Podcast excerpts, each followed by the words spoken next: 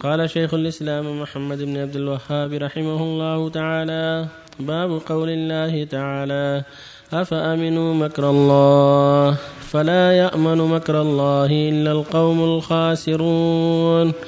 وقوله تعالى ومن يقنط, ومن يقنط من رحمة ربه ومن يقنط من رحمة ربه إلا الضالون.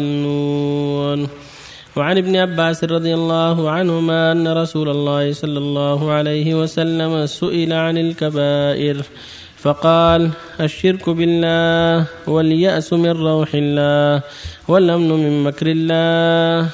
وعن ابن مسعود رضي الله عنه قال أكبر الكبائر الإشراك بالله والأمن من مكر الله والقنوط من رحمة الله واليأس من روح الله. رواه عبد الرزاق. بسم الله الرحمن الرحيم. الحمد لله.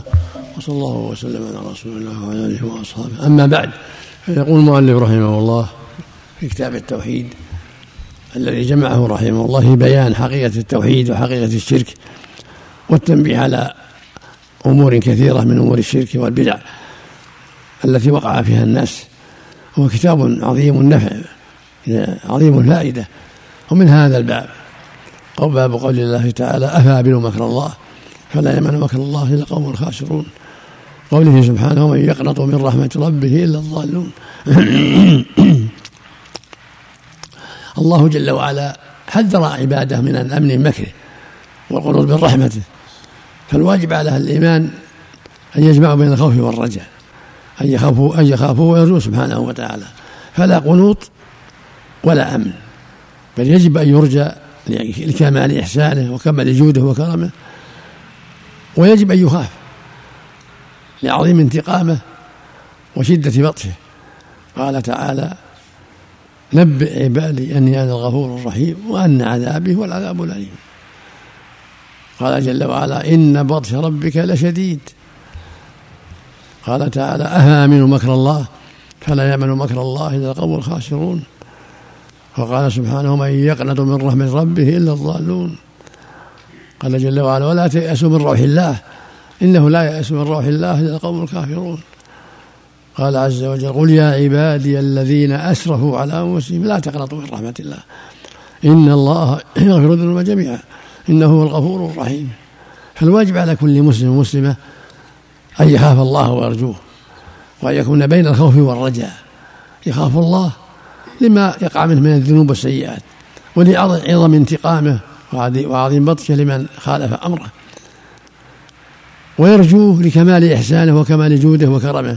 وعظيم رحمته سبحانه وتعالى في حق من اتقاه وقام بحقه وسارع إلى براضيه ولهذا يقول جل وعلا افامنوا مكر الله؟ مكر الله عقوبته واخذه العبد على غرة. فلا يمنع مكر الله إلا القوم الخاسرون. يعاقبهم بمثل ما فعلوا. ومكروا مكر الله والله خير الماكرين والمكر هو فعل ما حرم الله بالطرق المعوجة بالخداع وتلبيس فالله يعاقبهم مثل ما فعلوا. جزاء وفاقا. وهكذا المخادعة يخادعون الله وخادعهم. فمن خادع الناس وظلمهم فقد خادع الله بذلك فهو جدير بالعقوبة حيث من حيث لا يعلم ومن حيث لا يعلم. وهكذا من مكر جدير بأن يمكر به عقوبة له بمثل ما فعل. والله يوصف المكر في مقابل المكر والاستهزاء في مقابل الاستهزاء والخداع في مقابل الخداع. فهذه صفات لربنا عز وجل في مقابل أضدادها. فمن مكر مكر به ومن خادع خدع ومن استهزأ استهزئ به ومن كاد كيد إنه يكيد كيدا وأكيد كيدا وهو في حقه كمال. لأنه عدل منه سبحانه وتعالى. فالخداع في حقه والمكر والكيد والاستهزاء كلها في حق حق لأنها صدرت منه في مقابل المجرمين في في جزائهم وعلى عدوانهم. والانتقام من الظالم بمثل ما فعل حق ومدح. وإن عفا فهو أهل الفضل سبحانه وتعالى. حديث ابن عباس أخبر يروى عن الله عليه وسلم قال أنه بين أن الكبائر اليأس من روح الله والقنوط من رحمة الله والمكر والأمن من مكر الله.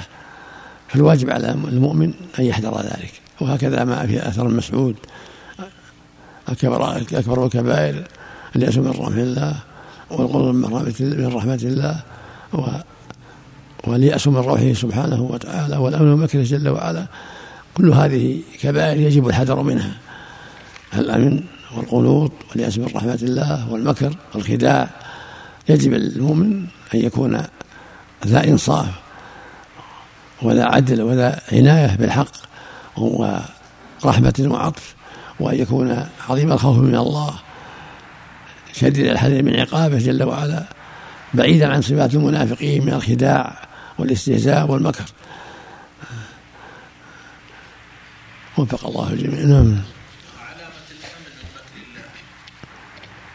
من من من علاماته الاستقبال يعني المضي في معاصيه وسيئاته وعدم المبالاة. نسأل الله. هذا هذا دليل على أنه غير مبالي وعلى خطر عظيم. نسأل الله العافية. ما حكم الذي يأمن مكر الله؟ إيه، حكم انه اتى جريمه عظيمة. نسأل الله العافية. على خطر عظيم. نعم. المكر هي من صفات الله الفعلية؟ في مقابل الماكرين نعم. من صفاته المقابلة. لذلك يخادعون والخداع والاستهزاء والكيد يقول في المقابل نعم. نسأل الله العافية شيخ حديث اللي قرب ذبابة. لما لا بأس به.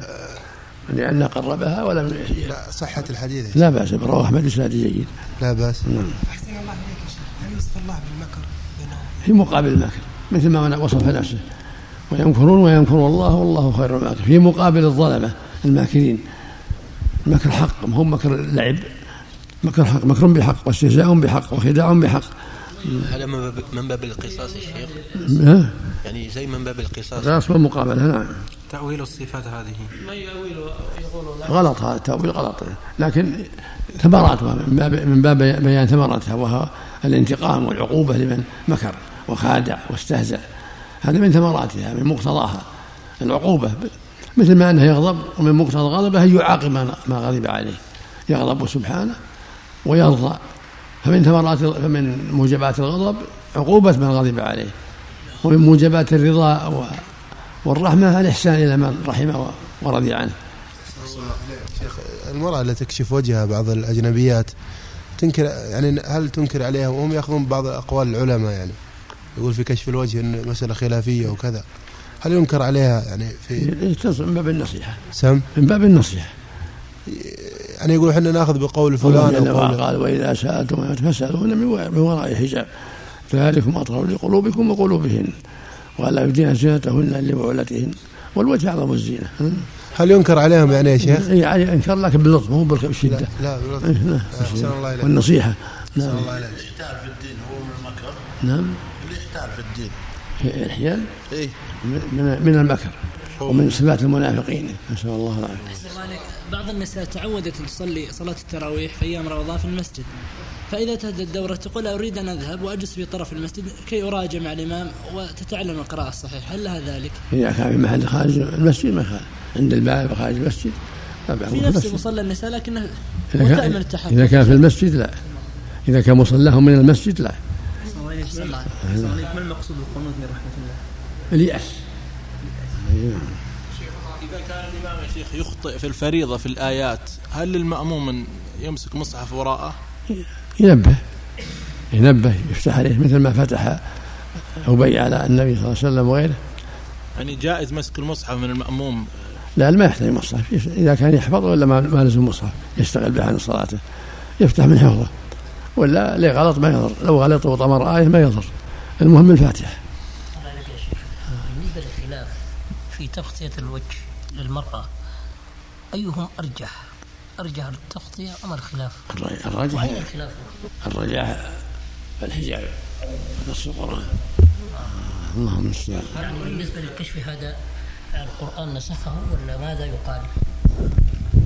الحجاب بين القرآن أنه يجب الحجاب. كان الأول النساء يخشى لهن في الكشف. نعم. ثم منع الله ذلك. يعني نسخ. التغطية نعم نسخ. ذلك. نسخ الكشف وبقي الحجاب. نعم. للوجوب أقول يا شيخ نعم. للوجوب. نعم. كتاب هل صنف كتاب في التوحيد مثيل كتاب الشيخ محمد بن الوهاب بعد موت الشيخ محمد. هل في كتاب مثيل له؟ لكن قبله كتاب اللي صنف بعض الناس كتاب قريب منه رحمه الله. لعله من أسباب تصنيف الشيخ رحمه الله. بالنسبة للنقاب يا شيخ الذي يظ- يظهر العيون وفيه- قديم كتاب التوحيد بن خزيمة قديم. الذي يظهر العيون إذا كان بالغ فيها هل يمنع؟ ها؟ بالنسبة للنقاب الذي يظهر فيها العيون النساء النقاب لا بأس بالغ به. النقاب النقاب لا بأس به. اقره النبي صلى الله عليه وسلم. إذا وسعوا فيها. لا بعضهم بأس. قدر العين والعينين بس. بعضهم يوسعوا. إذا وسعوا يمنع. يمنع يمنع قدر العين والعينين بس. من دون من دون إيجاد شيء يفتن الناس. من كحلية يفتن الناس أو شيء يفتن الناس.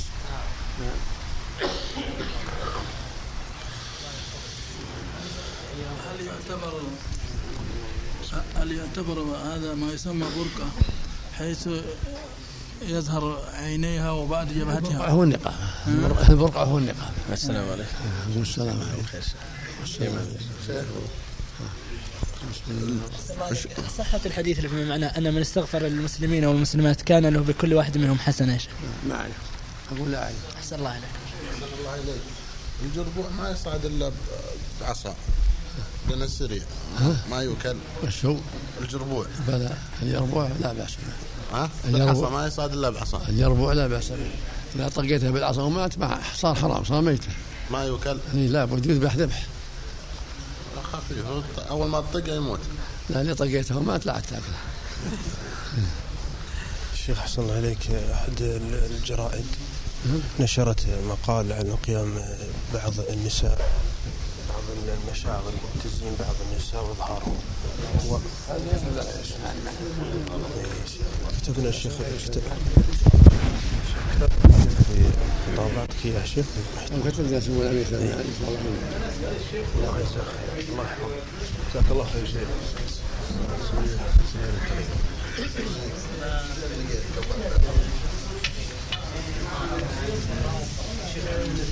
المكان بالسنة الراتب أحسن